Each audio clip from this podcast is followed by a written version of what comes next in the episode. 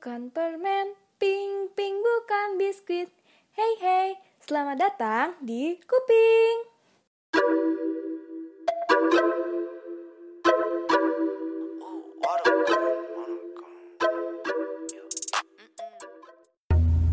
Assalamualaikum warahmatullahi wabarakatuh. Hello guys, welcome to the Classic Classic Podcast. Oke, sebelum aku ngomong panjang lebar dengan pemateri, nah kali ini aku mau perkenalkan diri dulu nih. Nah, namaku Benedictus Meleno Lamotua Siombing, atau bisa dipanggil Beni, aku dari Prodi EKP 2019. Oke, jadi sekarang tuh Classy hadir dengan cara yang berbeda nih Yaitu hadir melalui podcast yang sedang kalian dengerin ini Nah kali ini aku nggak sendirian nih Aku ditemani oleh seorang perempuan yang cantik dan berbakat Langsung saja aku kenalin Kak Miranda Pratnya, Ketua Umum Economic Dance Club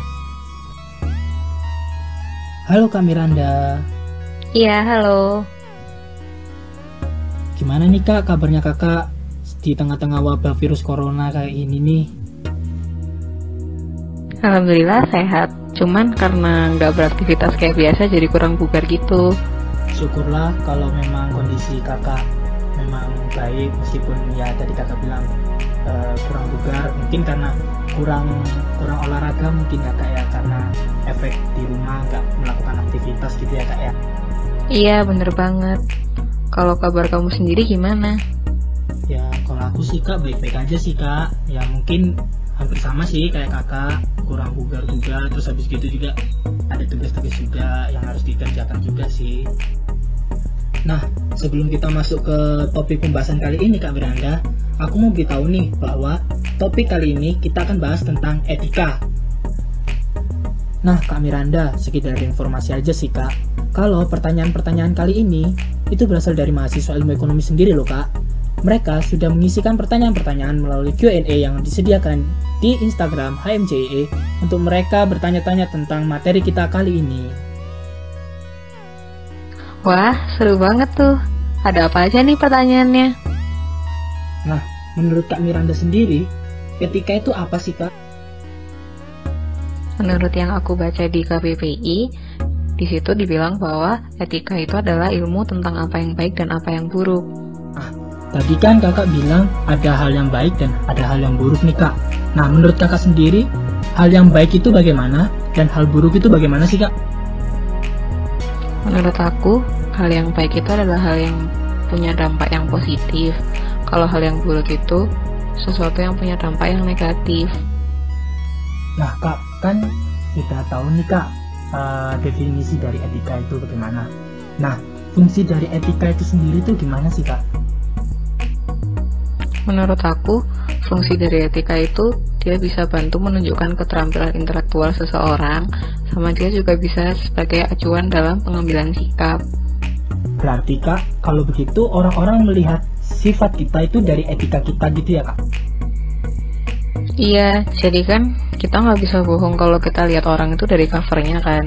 Nah, menurut aku cover itu selain dari penampilannya yang dilihat, itu juga biasanya dari dari etikanya. Jadi kadang kita lebih cepat nilai orang beretika atau enggak itu pas pertama ketemu itu. Oh, jadi gitu toh kak. Nah, terus aku mau nanya nih kak, perbedaannya antara etika dengan etiket itu apa sih kak? Kalau sepa, sepemahaman aku, bedanya etika sama etiket itu ada di keberadaan orang lain. Jadi kalau misalnya etika itu ada nggak ada orang lain tetap pengaruh. Misalnya nyuri, nyuri itu kan eh, nggak beretika. Nah itu kalau kita nyuri dilihat orang atau nyuri nggak dilihat orang itu sama aja nggak beretika. Tapi kalau etiket itu dia kalau nggak ada orang lain dia jadi nggak berdampak. Misalnya kita sendawa, kalau kita sendawa di depan orang itu kan dibilang nggak sopan. Tapi kalau kita sendawa sendirian nggak ada orang lain itu nggak masalah. Oh, jadi perbedaannya itu ada di sifatnya gitu ya kak ya? Hmm, bisa jadi. Mungkin kalau etiket itu arahnya lebih ke sopan santun. Berarti kalau aku ngambil kesimpulan kak, berarti etika itu sebuah tindakan, sedangkan etiket itu sebuah kebiasaan gitu ya kak ya? Bisa jadi seperti itu. Nah, selanjutnya nih kak, menurut kakak, apa sih perbedaan antara etika profesi dengan etika kerja? Etika kerja itu general, dia intinya sesuatu yang bakal mempengaruhi sikap saat bekerja. Nah, kalau etika profesi itu, dia bagian dari etika kerja. Biasanya berlakunya di profesi tertentu, terus antar profesi itu biasanya bisa beda-beda. Uh, mungkin Kak Miranda bisa ngasih contoh nih, hmm, satu aja deh, contoh mungkin dari etika kerja sama etika profesi itu. Mungkin simpelnya gini sih karena etika kerja itu lebih general. Jadi misalkan kalau etika kerja itu nggak boleh terlambat. Nah kalau etika profesi itu mungkin kayak kalau di apotek itu eh, nggak uh, boleh ngelayanin penjualan eh, pembelian obat kalau nggak pakai resep kayak gitu. Oh oke okay, kak. Nah ini sekarang lanjut nih kak Nah, mungkin tadi sudah sih di awal, tadi aku sudah menanyakan, tapi nggak apa-apa aku tanya lagi deh. E, gimana sih kak etika yang baik itu? Mungkin bisa kasih tipsnya itu bagaimana beretika yang baik? Simpel aja sih kalau dari aku mungkin intinya mikir dulu aja sebelum bertindak. Nah kak, di sini kita kan udah tahu nih bagaimana etika yang baik itu. Nah, manfaat dari beretika baik itu apa sih menurut kak Miranda itu? Kalau buat aku manfaat beretika baik itu ada beberapa sih ada banyak sih sebenarnya mungkin beberapa di antaranya itu kita jadi gampang berhubungan dan membentuk relasi sama orang lain terus kita juga bisa dengan gampang diterima dengan baik di circle yang beda-beda sama kita juga bisa dipandang positif sama orang lain Oh gitu. Nah teman-teman, jadi gitu ya kita harus beretika baik agar kita mudah diterima oleh banyak orang. Bener kan kak? Yap, betul sekali. Asik. Nah, lanjut nih kak. Uh, seberapa pentingnya sih kak memiliki etika yang baik dan juga siapa aja sih yang harus memiliki etika yang baik itu kak? Sangat penting dong, karena kayak yang aku bilang sebelumnya tadi, kadang sebelum orang kenal kita itu yang dilihat pertama selain penampilannya itu etikanya. Jadi di situ orang-orang bisa mulai nilai kita terus kalau misalkan tanya siapa aja yang harus punya etika baik itu sebenarnya semua orang sih. Lebih tepatnya semua orang yang berakal.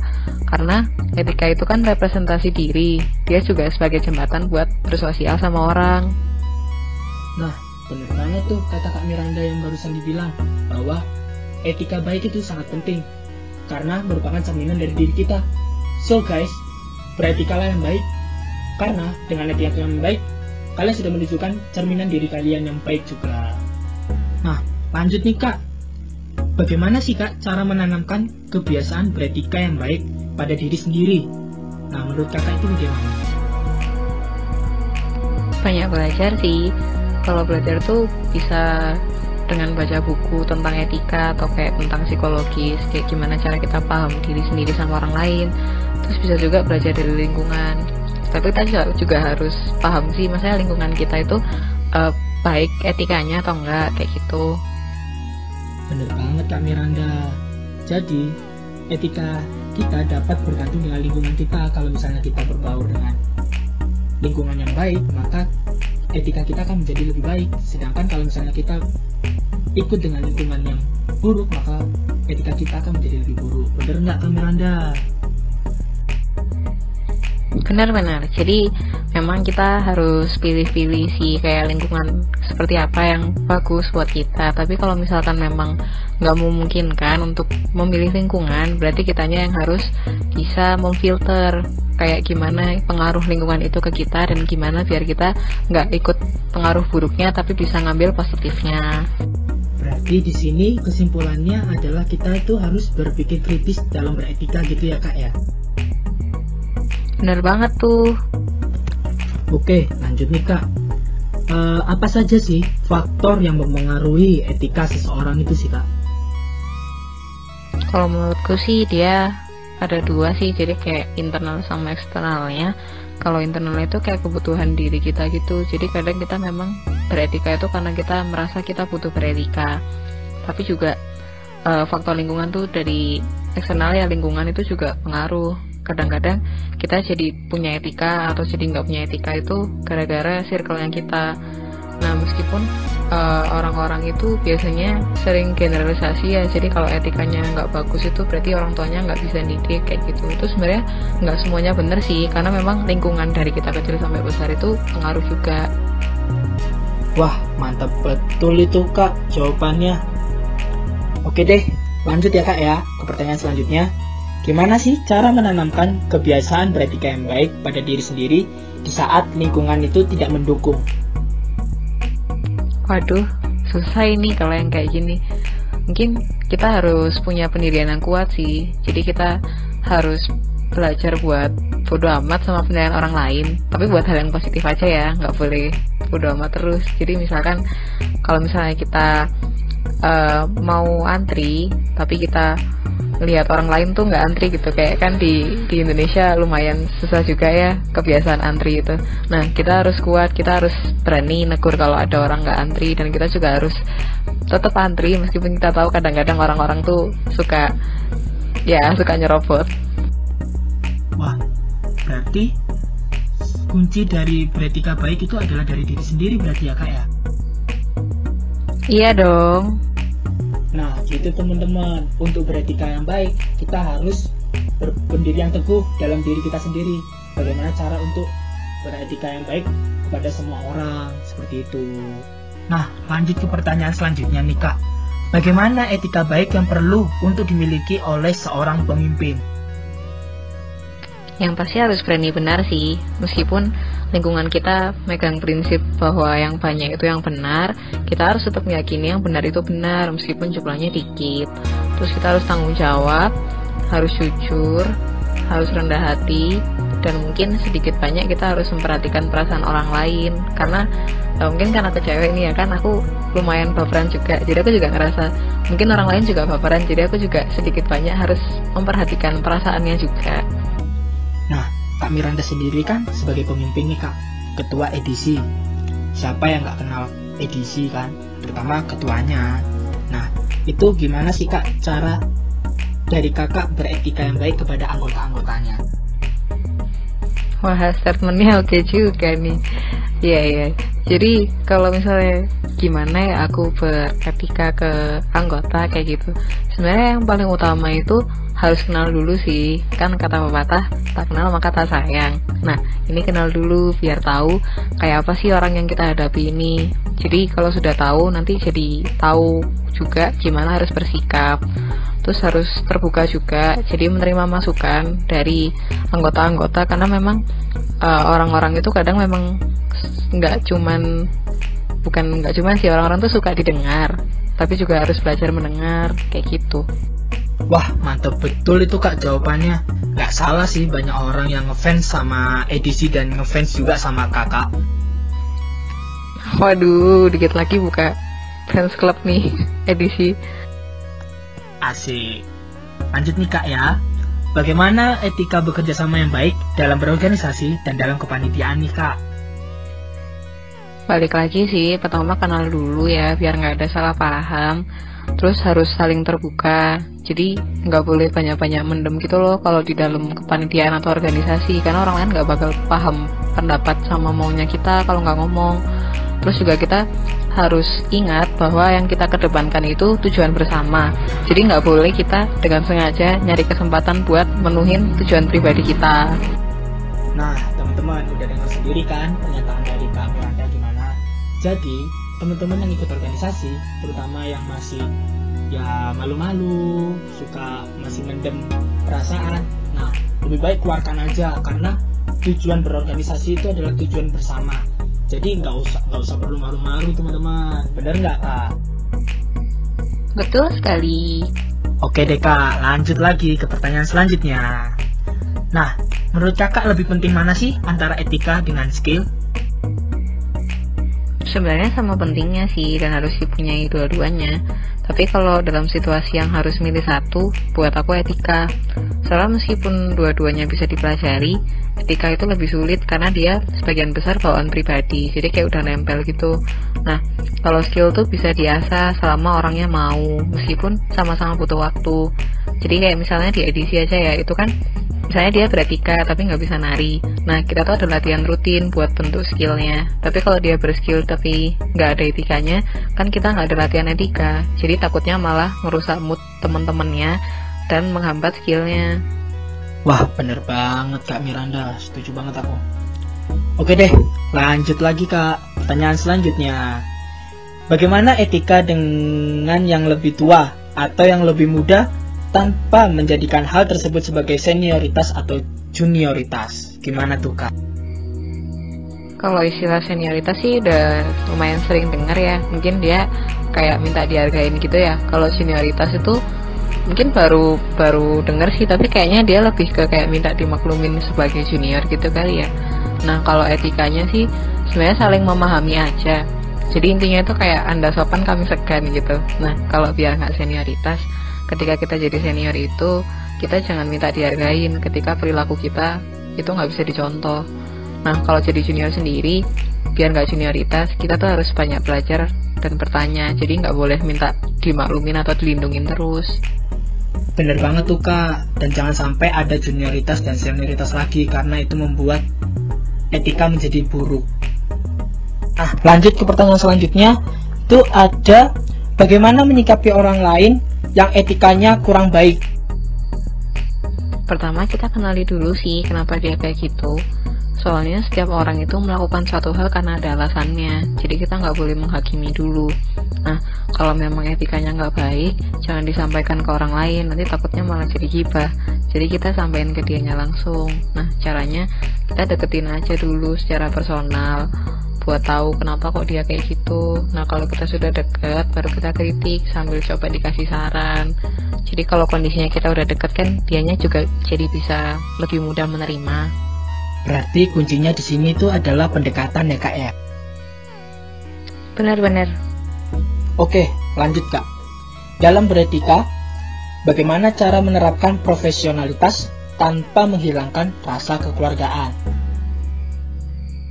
Hmm, kalau menurutku sih profesional itu dalam orientasi tugas. Kalau kekeluargaan itu di orientasi hubungannya kan.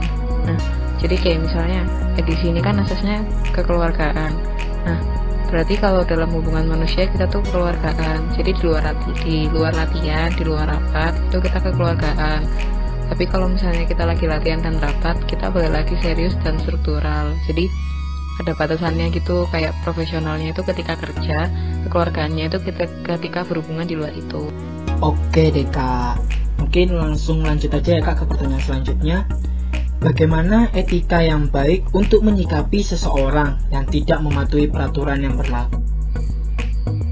Semua peraturan itu kan pasti ada sanksinya ya. Apalagi kalau misalkan ini berkaitan sama organisasi sama kepanitiaan. Jadi kan di awal pembuatan peraturan pasti ada sanksi. Nah, sebenarnya sih uh, etika yang baik itu sesimpel ngasih sanksi aja kalau nggak patuh. Tapi baiknya balik lagi ya ke pendekatan kayak kenapa dia seperti itu sebenarnya bukan buat memaklumi kesalahannya tapi buat ngasih tahu biar lebih ngena ke dianya jadi sanksinya tetap jalan tapi dia juga nggak membaik eh tapi dia juga membaik nggak ngulang sanksi itu lagi wah aku sangat setuju tuh sama pendapatnya dari Kak Miranda meskipun sudah ada sanksi untuk membuat seseorang itu menjadi cerah tetapi ada alangkah baiknya juga melakukan pendekatan agar mereka itu berubah bener nggak sih kak? Iya benar, jadi kita juga membantu membentuk lingkungan yang baik. Oke, lanjut ke pertanyaan selanjutnya nih. Bagaimana etika yang baik ketika interview nih kak? Kalau interview sih sebelumnya kita harus paham dulu sama aturannya, kita pahami dengan baik. Jadi kita bisa punya acuan buat pretika. Misalnya kayak datangnya harus jam berapa biar nggak apa biar nggak terlambat kan kita harus tahu dulu. Terus sama mungkin perlu sih buat kita inisiatif untuk memahami situasi. Jadi misalnya kita belajar tentang tempat interviewnya kalau misalnya paling simpel nih misalnya broker ya kita mau interview eh mau FNP broker gitu mungkin kita ada baiknya belajar dulu kayak apa budaya di brokernya terus kayak apa sih biasanya interviewnya biar nanti waktu di tempat itu kita bisa berperilaku yang oke okay lah kira-kira mendekati sama budayanya Nah, teman-teman udah denger sendiri kan jawaban dari Kak Miranda gimana? Jadi kalian yang ingin ikut organisasi, terutama misalnya broker-broker, nah kalian harus memahami dulu apa yang kalian ikuti. Nah, jadi pada saat interview nanti kalian itu dapat beretika dengan baik seperti itu. Nah, Kak Miranda, gimana Kak? Banyak banget ya pertanyaannya ya Kak ya. Hehe, iya banyak banget ya ampun kayak interview.